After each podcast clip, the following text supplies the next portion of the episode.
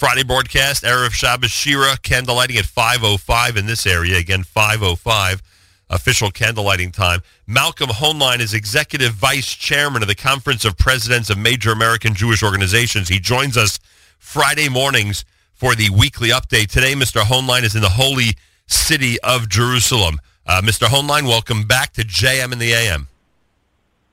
And you with your shovels and me looking at the beautiful, sunny skyline of the old city of Yerushalayim, I don't know any reason why people shouldn't be here. Mm. And and many people are coming. You know, there's going to be uh, massive celebrations for Jerusalem 50, and the World Mizrahi Movement has undertaken one that I know you have been uh, involved with, and it's going to be. A, a, I've spoken to ministers about some of the plans for that week, and they're looking to this year being a very good year. Tourism from, by the way, all over the world. The, the number of Indians, Asians, Koreans, Japanese, especially business people coming here, and uh, and um, overall a good time when people will be able to celebrate by coming uh, during that week. And the program, I understand they'll have a thousand people from around the world, plus many from Israel joining. Uh, there'll be celebrations in the Old City, around the Old City, many opportunities to celebrate Jerusalem. Are you and I going to have a chance to do any of those projects together that week, Malcolm? Are we going to have an opportunity to team up and, and represent diaspora Jewry together, you and I? Oh, absolutely. I think there'll be a number of opportunities that I've heard. I've received already uh, quite a few invitations to different major events from that ministers uh, informed me about when I met them this week. And, of course, uh, the Mizrahi program, which I'll be participating in, and I, I know you will, and uh, Chief Rabbi Sacks and many officials from here will be uh, joining I think the, we, we can look forward to many opportunities to do things together to show the world what United Jerusalem really means and why we have to put its joy above all others. 100%. And uh, kudos to Mizrahi because I said to someone this week, I was meeting with a community leader, and frankly, they got out there on the 50th before anybody else. And, and kudos to them for that because they were really the first to declare that the uh, Jubilee year has to be a massive celebration. And please God, even more than the thousand you mentioned will be coming from the diaspora to celebrate. And by the way, on the subject of shovels, yeah, we have the snow shovels here. You have the dirt shovels there on this Erev Tu B'Shvat, a unique situation where you get to celebrate Tu B'Shvat in the Holy Land. And I do hope, as you just indicated, that more and more people put these trips to Israel on their calendar. If it can't be Yom Yerushalayim anytime, because uh, as you just said, uh, once you're there, you can't imagine not being there. That's how amazing Israel is. Uh, all right, you know, uh, you're in Jerusalem, which is always unique for us and, and, and more of a, a weekly update experience because uh, uh normally um, uh, you've you come out of meetings with with public officials in Israel, those who are certainly in the know, and you know what's on everybody's mind this week, and that is the upcoming summit between Prime Minister Netanyahu and the President of the United States, Donald Trump. Is there anything you could tell us in advance of this meeting, um, whether it's agenda, uh, attitude that you may have picked up, you know, the type of atmosphere that we might see on Wednesday in Washington that you may have picked up from either the White House representatives or the Prime Minister's representatives to give us a little bit of a preview of this week's meeting? Well, I don't think anybody really knows what fully to expect. There is a great deal of significance, as you indicate, uh, being placed on this meeting uh, because it is the first, obviously, and because it will help set the tone for the future relationship. So the purpose this time, I think, first is the chemistry between the people, establishing the means of communication, understanding the direction that each is going in. Remember, the administration here is, you know, just in its first few weeks, only eight of the 20 plus members of the cabinet have been uh, approved and in place. Uh, that's every day more being added, but key decision makers haven't been put in place yet. So this is really uh, number one a personal a meeting between on a personal level and developing the chemistry between the president and the prime minister. Every reason to expect it'll be good.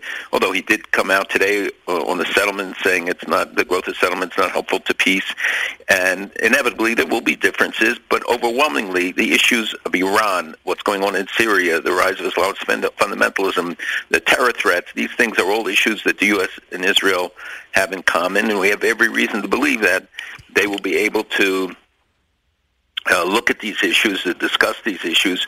Uh, you know, the White House is now considering making Iran Revolutionary Guard a terrorist, designating it a terrorist organization, right. uh, with all the implications that that has, the the new sanctions on Iran. Uh, and the and the toughness of the administration so far in dealing, and at least the verbal declarations, uh, Iran supposedly pulled a missile off a launch pad right. uh, that apparently was ready to be to be sent up a, a, Safir uh, missile.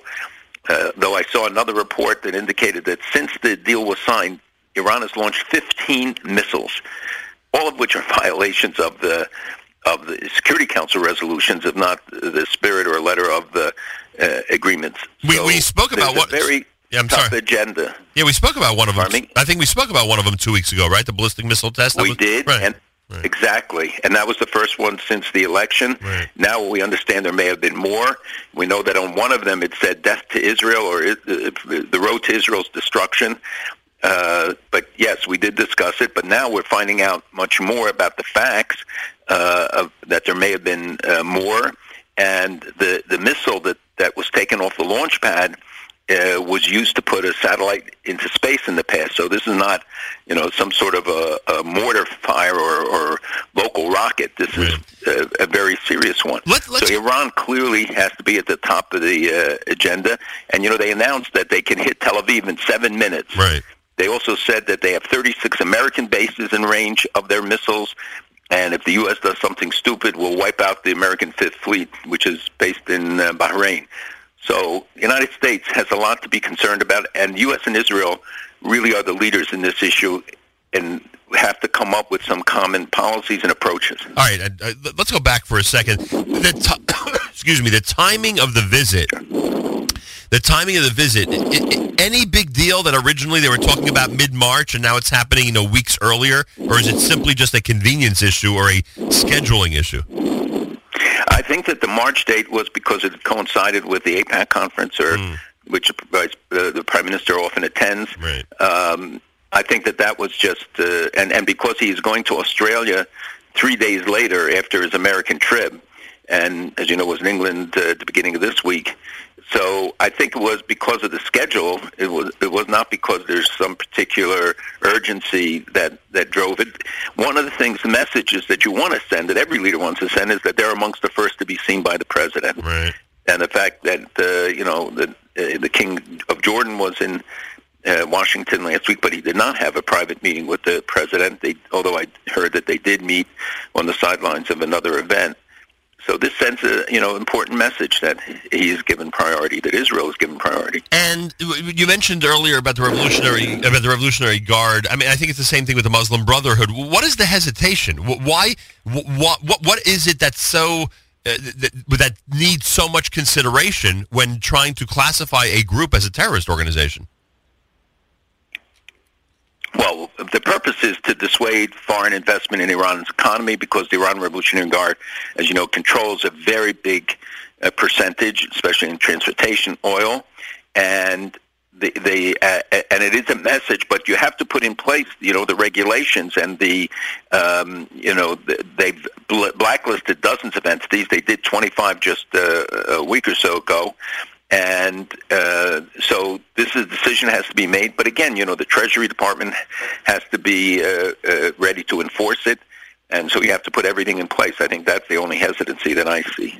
I hear that. And when uh, and when the president or Washington or the White House uh, comes out with a statement that you just mentioned in terms of you know settlements being let's just call it an obstacle to peace or whatever you know exactly the quote was, is, is it possible that that's pressure? From others from the State Department or others in Washington who feel that for American policy it's important that he put that statement out there? Or, as we're learning more and more about this president, he acts you know so independently that if he makes a statement like that, it's it's really coming from him. So, first of all, we have seen the return to the Bush language that uh, of, of the past, and in, of the letter in 2004, and the, the, which is very important because, as you know, during the Obama years, they sort of uh, neglected it or rejected it, um, but which essentially said that construction within the boundaries of existing settlements was acceptable. So now, and we've seen a reversion to that type of language. And what the president said today, that it wasn't helpful. He did not say illegal. He didn't say violation of international law. Right. Um, and I think that this is a topic, but it could be a message to others in the region, and it could be that he really wants to make the deal, and he has said it, and I think people should take that seriously. And if he says this is unhelpful to the deal that he's trying to make. So I think Prime Minister has to hear those words. Uh, and others here as well to understand that you know there's no blank checks ever in international diplomacy and right. and, and best of relations. It's an issue we'll clarify, maybe you know, so he understands exactly what the law implies. But uh, the language is moderate compared to what we have heard in in recent years. I think it should should not be dismissed. I think for those of us who fear peace negotiations, or at least in the format that we've seen over the last couple of decades, I, I think we have a lot to worry about. I think we have a lot to worry about. You know, a lot of people have put their faith, frankly, in President Trump that he would not go down an identical road as prior presidents, and it's possible after this summit with Prime Minister Netanyahu that we will learn otherwise. Look, I think every president has tried to, and wanted to make peace in the Middle East as a goal, set it as a priority goal. I think that every one of them has their own way of going about it. If you look at the members of the cabinet, many of them are very pro-Israel and very supportive. Certainly, Vice President Pence and um, uh, Mr. Pompeo and and others, the gen- some of the generals, they've all had experience with Israel. They're considered pro-Israel and certainly Jared, others around him and Jews around him will, will testify that he is very sympathetic to Israel, and he starts off on that basis. So, I, I, on the one hand, I don't think you should read too much into things. On the other hand, at this early stage, and on the other hand, not to be dismissive. You know, people think that automatically this is going to be, you know, it's in our pocket and that Israel can, you saw the statements that we should wait till January 20th and we could do what we want. Well, that's not true, and it's not smart to say it and certainly not smart to act on that basis. Yep. And that's true on all issues that that you can do things, but you got to do them smart. Hundred percent that we get. Uh, and finally, just on the in terms of what we uh, did in our opening, the the bravado that you are describing that Iran now has, you know. Um, seven minutes from Israel, uh, the American bases, you know, in their uh, crosshairs, uh, et cetera, et cetera. I mean, is, is this surprising? um, uh, at this stage? Is it a fear or or a uh, uh um, a um, a counter move against President Trump because of his own you know major statements about Iran? Do they do they have no choice but to act in the public arena right now this way? Uh, I think that it, it's probably all of the above. So number one, uh, you know, Iran uh, uses boisterous language and but they haven't matched it with deeds when it comes to U.S. Because whenever we stand up to them, like we did when we fired at the little boat harassing our, our destroyers, they ran away. And I, I often said to the administration, they won't do anything if we show strength. That what they do is exploit weakness. And it, it, it disadvantages our allies, but it certainly puts us in, in, a, in a weakened position vis-a-vis Iran. And they have created the facts on the ground, Nachum. They they have built the the uh, Shiite crescent. Every day they're moving more Shiites into Syria. The connection between from Iran through Iraq to Syria to Lebanon. Well, they're doing it, and they are establishing themselves with Hezbollah's growth in the um, uh, the power that uh, that Hezbollah has had, and uh, in Syria, and the uh, more and more sophisticated weapons uh, that we know that uh, that they have.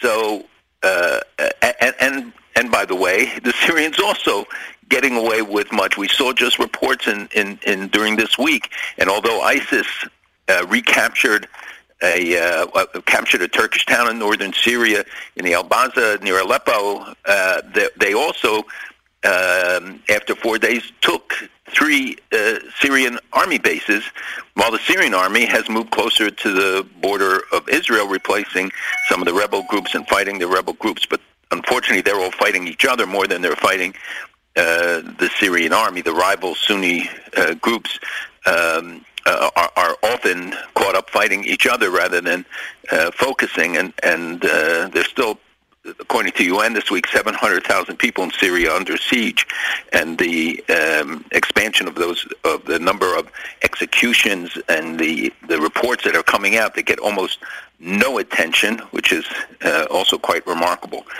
It's America's one and only Jewish Moments in the Morning radio program, heard on listeners-sponsored digital radio around the world on the web at the Nachum Segal Network, on NachumSegal.com, and of course on our beloved NSN app. Naomi Nachman follows us after the JM the AM Tu B'Shvat special at 9 o'clock, 10 a.m. for our Kedem presentation of the Erev Shabbos music mix, including Mark Zamek's Friday live lunch, all the way until candlelighting time for the Kedem presentation. Do not deprive yourself of our incredible programming that you could take advantage of all day long. And by the way, a mazel tov to Ike Rosazada and the entire Rosazada and Friedman families on the big bar mitzvah this coming Shabbos. Malcolm Hoenlein is with us from Israel. He's executive vice chairman of the Conference of Presidents of Major American Jewish Organizations on a Friday morning uh, weekly update. So when ISIS, who you just brought up in terms of the activity um, near Aleppo, when, ISIS takes responsibility for the rockets fired uh, over Eilat this week, which had to be intercepted by Iron Dome, by the way, um, that means they're controlling what? They're controlling a part of Egypt. They're controlling the Sinai or part of it. Where, where are they that, that that those rockets are coming from that direction? Right. So this is uh, not the ISIS in, in Syria that I was talking about. This is right. called ISIS, uh, IS in or Islamic State in Egypt. It used to be called Islamic State in Sinai, but a few weeks ago, uh, in reflection of their broader aspiration to, which is to undermine the regime and not just to get the foothold and uh, use Sinai as a base of uh, terrorism uh, against Israel, against Egypt, against others, and with the aid and, and abetment of Hamas often, and they not only take their wounded there, but they build weapons. They get weapons through Gaza. This is part of the reason why Egypt is so angry. There is an attempt at reconciliation uh, by Egypt and Hamas, but like it is not going to uh, uh, go very far. Uh, we in fact found this. The, the Israelis found this week. Um, a massive uh, network of how money was being transferred for terrorism by Hamas from Gaza into Israel, into the West Bank, with prepaid um, credit cards. Uh, debit cards, and, uh, and using them to pay off not only the, the terrorists who engage in activities, but to buy stuff. Uh, and so ISIS in in uh, uh, in Sinai uh, launched these four rockets. Three were taken down by Iron Dome. One was not because it was uh, by computer they could determine that it would land in open area. Uh, there was also there was also some mortar fire and, and rocket launched from uh, by the Hamas from the Gaza into Israel. We don't know which group yet, but it was responded to very quickly. It was I think only one or two that hit and uh, Israel is not going to tolerate any of these violations, and certainly not coming from the Sinai. Israel is working with Egypt. There is a cooperative uh, effort, but ISIS is certainly determined to bring down the government of Egypt and Jordan, and, uh, and of course, the main target uh, will always be Israel. Yeah, as we know. By the way, uh, with, with all the rumors flying, is is David Friedman expected to remain ambassador, the new ambassador to uh, Israel from the United States? Well, he hasn't even come up for a hearing yet, so we right. have to. He'll give him a chance and have a chance to express his views. And um, I think it's likely. I don't see any reason um, that, they, that you know people have been critical, but others, uh, members of the cabinet, were very controversial. So far, haven't gotten through. Um, so we can anticipate it. One one of the things, by the way, on ISIS is that we're learning more and more how they indoctrinate, how they recruit, how they teach people to use uh, um, the precursors for chemicals for explosives and the you know we found out that this in regard to the United States in the attack in Columbus or in upstate New York and the suburbs of Washington the Garland Center Texas uh, Community Center these are, are remote they call them remote guided plots right. uh, in Europe Asia US elsewhere where they're being guided even without direct contact.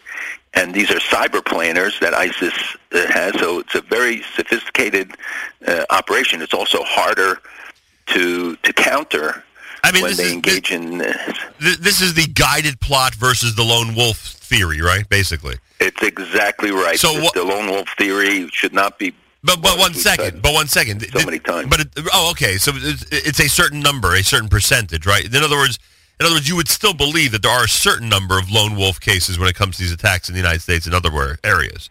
Right. Just, but just, but very few that haven't had some contact, some inspiration, some direction. I think it's very few. Interesting. Um, it's a that's it's it's it's interesting because it's one of the things that the authorities, as you know, and the media really tries to downplay.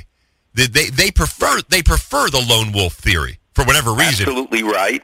And absolutely right, and sometimes governments do because then you know it's easier to explain. It does. It says why they didn't go after, go to the source of where it's coming from. Right. You know, it's an avoidance uh, tactic. Uh, one of the things that came out this week, something we did discuss weeks ago, and have for years, talked about the role of Iran and Hezbollah in South America. Right. Well, all of a sudden there have been really serious articles appearing, uh, in part about the vice president of Venezuela, who himself prepared maybe 170 passports, fake passports for people of, uh, of Middle East origin, uh, including Hezbollah, and but but many more. And they talk about how Hezbollah used to, for decades, uh, rely on local Lebanese expatriate communities for their presence in Latin America, and they bought you know influence amongst local officials, elites, and they built alliances with organized crime.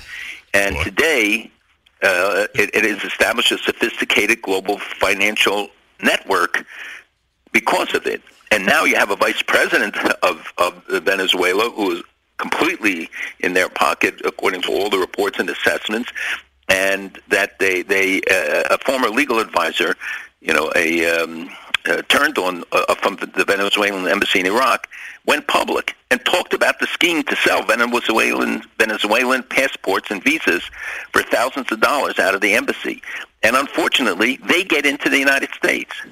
It is a miracle that the free world is still standing. I'll tell you. Unbelievable. No, the free world can be strong, but you got to be determined, and that's why the messages are so important. That Iran begins to respond to to what uh, President Trump, and but it'll be more important the actions. But our allies also, and I have been, you know, in the region, traveling in the region, and we will during this trip. We will be going to Morocco. We'll be in Egypt. We'll be in Cyprus, uh, and of course, based in Israel.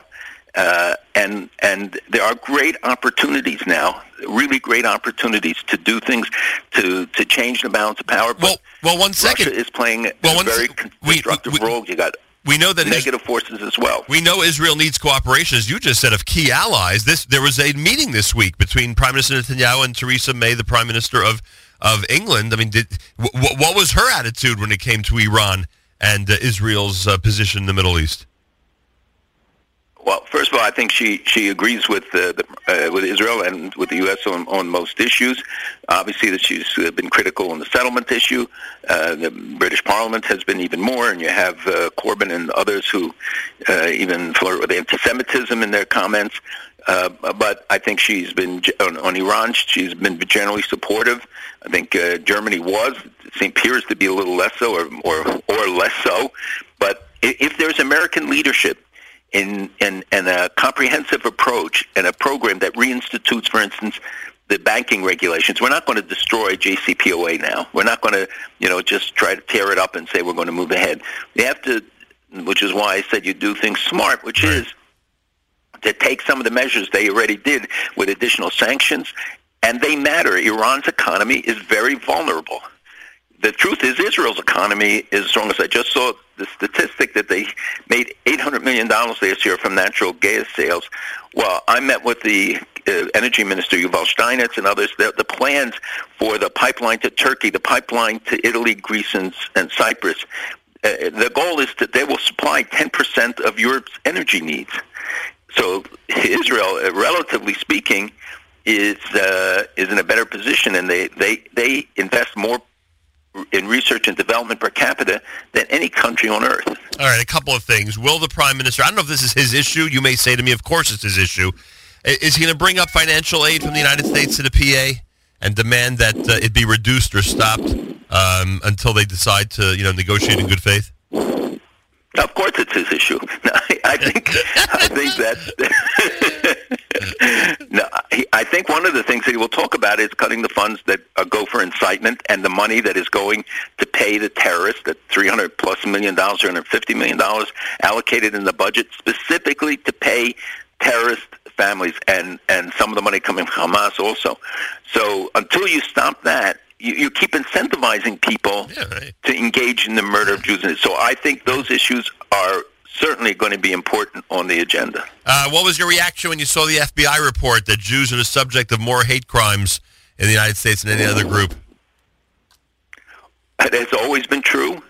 Uh, it's true not just in the United States, in France, where they are, I don't know, 1% of the population, 51% of the racist attacks, uh, and uh, 40% of European Jews fear to show publicly they're Jewish, 60% of Swedish Jews, uh, and increasingly uh, many American Jews. And the fact that you know Islamophobia gets a lot of attention, but most of the attacks, or many more attacks, I should say, are are, are targeting Jewish sites and Jewish individuals.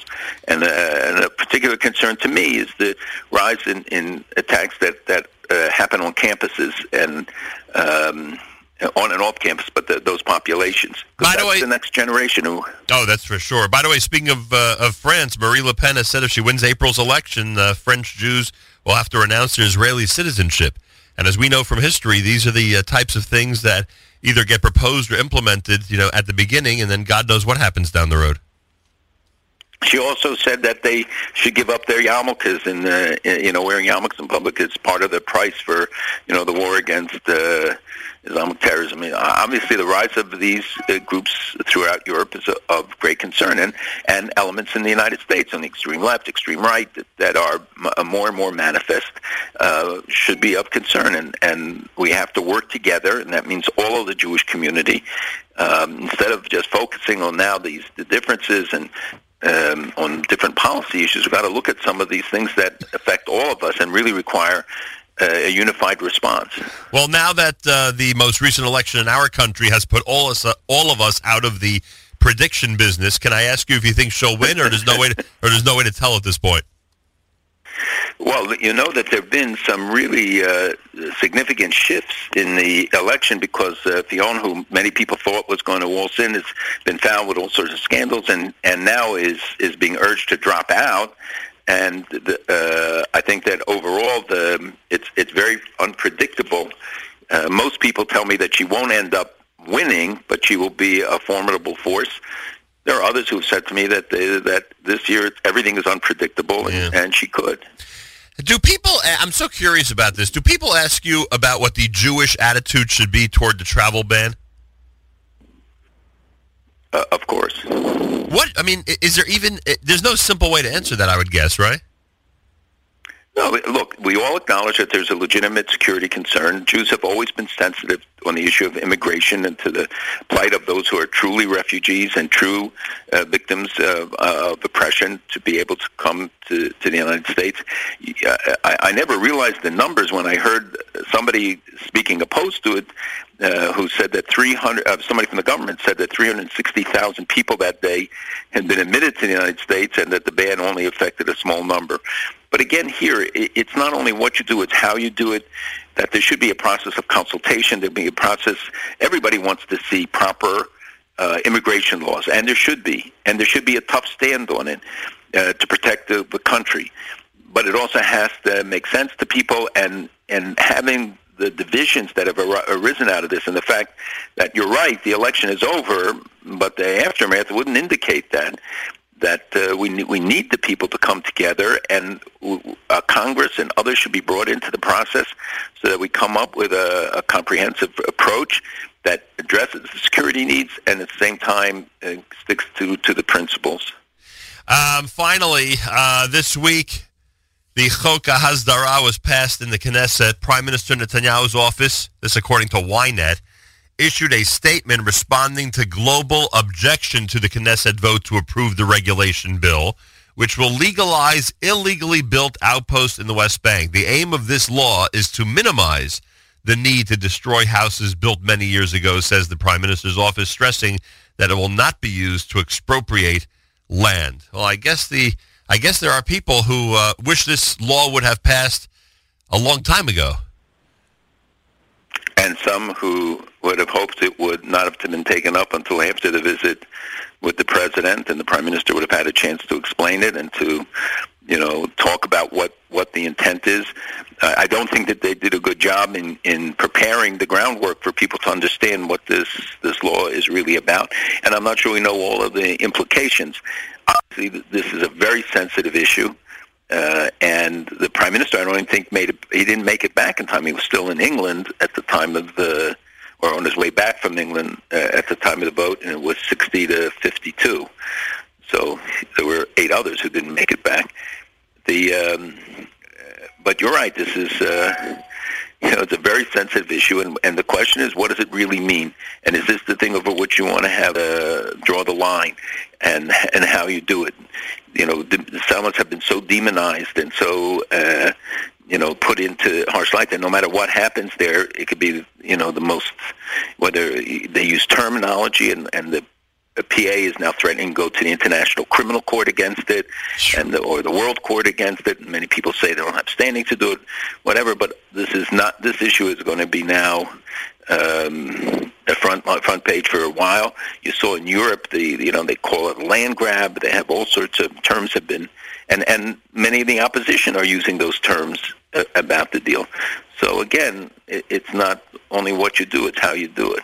I, I, I'm asking this out of total ignorance. The, the Supreme Court in Israel can move in on an issue like this. They could react to a bill. Absolutely, no, they will. They will.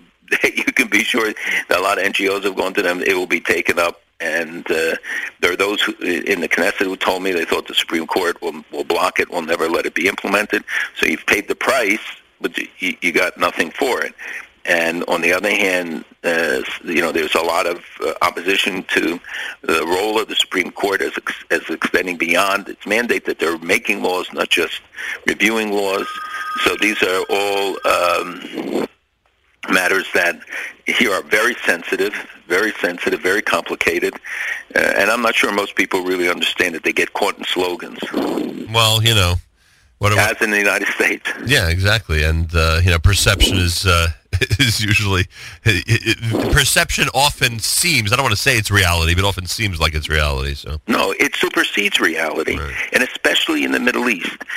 Super, and I don't mean in Israel so much as in the region it's what people think you mean. It's what they think the United States will do. If they perceive the United States as being weak, they will act on that basis, regardless of what the United States actually is doing or policy. It's right. The president of the United States government can have any intent it wants, government of Israel, but it's the question of how does the other side perceive it. How do they interpret it? Because they'll act based on that, not based on what you mean, but what on they on what they think you mean. Right, understood. All right, um, we'll we'll let everybody know in terms of the schedule. We know you're traveling over the next couple of weeks, so we'll continue to inform right. our listeners about the weekly update, etc. Enjoy. We'll try. I know you're going to try. We'll you always try. you always try and, hard, and I hope and, it works. Uh, and it's always exciting, by the way, when you're you know in a, in a unique place uh, to this audience. Um, uh, enjoy Shabbat in Yerushalayim and enjoy Tu B'Shvat in Yerushalayim. Absolutely, and a good Shabbos to everyone, and I look forward to speaking to you soon. Malcolm Hoenlein is Executive Vice Chairman of the Conference of Presidents of Major American Jewish Organizations, joining us from Jerusalem today here at JM in the AM.